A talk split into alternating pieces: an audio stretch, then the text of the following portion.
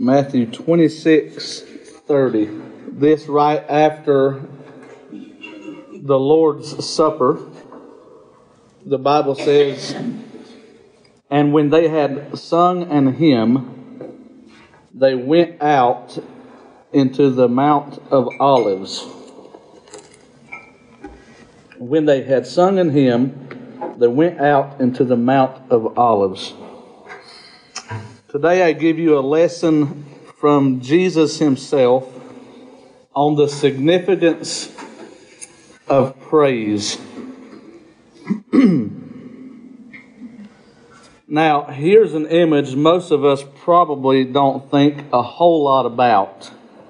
Get this Jesus is fixing to go into his greatest hour of agonizing prayer where he will sweat as it were great drops of blood, the Bible says. He has already warned the disciples that he will soon be betrayed by Judas, and that all of them will be offended because of him the same night. He knows his hour has come. And what does he do? He sings a hymn with his disciples before going into his hour of betrayal. Wow. Just think of the fortitude, the resilience, the calmness of heart and spirit, and the resolve which with our Lord led them into the valley of the shadow of death. Most of us probably would have been too upset to be singing a song, but Jesus our Lord leads the way with a song of praise. After all, that is what a hymn is. It's a song of praise. Now, I just can't help but wonder what they were singing.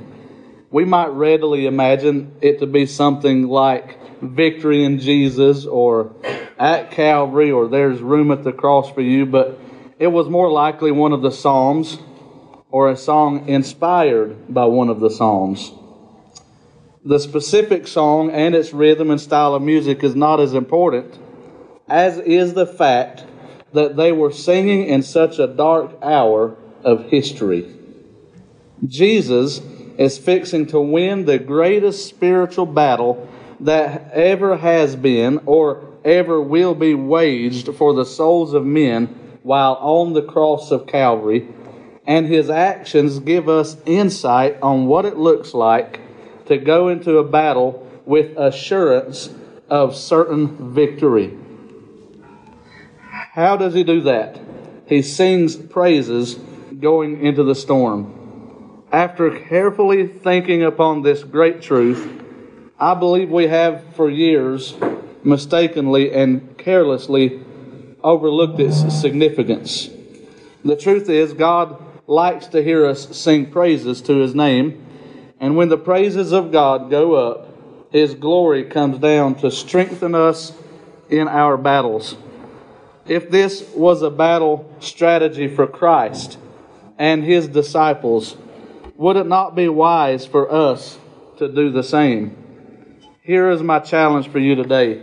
The next time you're facing a difficult time, or any time for that matter, deliberately sing praises to the Lord going into the storm. Amazing things will happen God will come to your aid and, and certain victory will ensue. Never underestimate the power of praise because praise will work when nothing else will. I'm finished reading, but let me elaborate a little bit.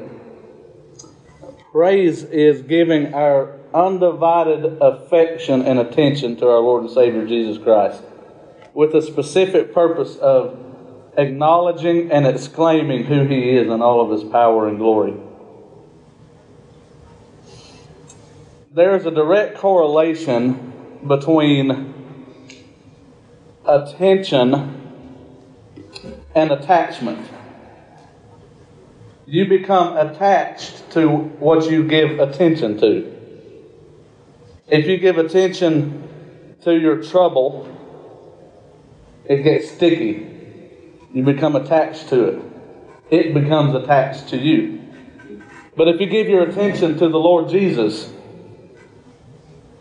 the Bible says, draw nigh to God, He will draw nigh to you. So, what are you paying attention to? I know it's hard sometimes to ignore the problems that persist in our lives, and they indeed sometimes require our attention or they will get the best of us. But may our attention to our Savior be stronger than our attention to the needs of our hour. Because it is when we give Him our undivided attention and praise, that's when He becomes strongest for us, with us, and through us. Amen. So a lot of times we get the victory not because we're necessarily the best prayer warrior or the best soul winner or one of God's finest servants. We get the victory because we give Him the praise and the honor and the glory that's due His name.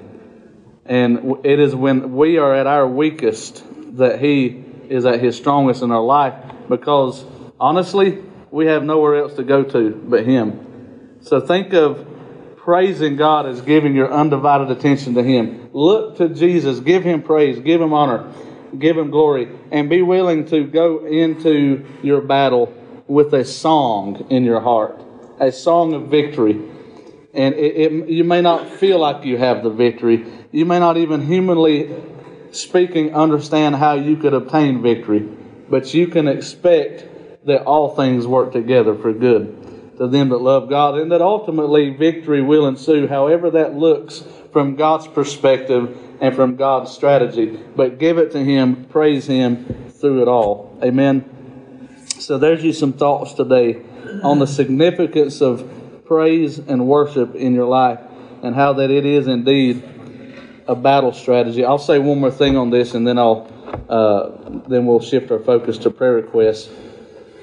And uh, I'll probably be preaching on some of this in the weeks and months to come uh, as I'm feeling compelled of the Lord to do so, I believe. But uh, the Bible said, you know, David wanted to build a temple for the Lord. You remember that? And and there was a time where God said, you know, you know, and I'm paraphrasing, you know, I don't fit in temples made with hands, right? I mean, heaven is my throne, earth is my footstool. Where are you going to put me that I'll fit, right?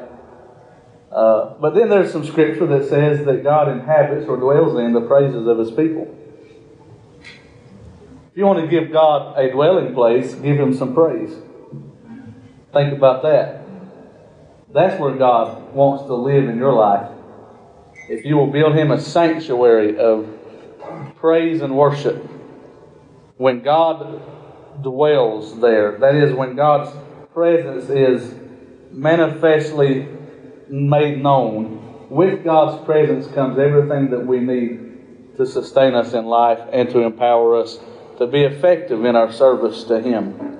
And so, never underestimate the power of singing praises, even and especially in the midnight hour. Amen.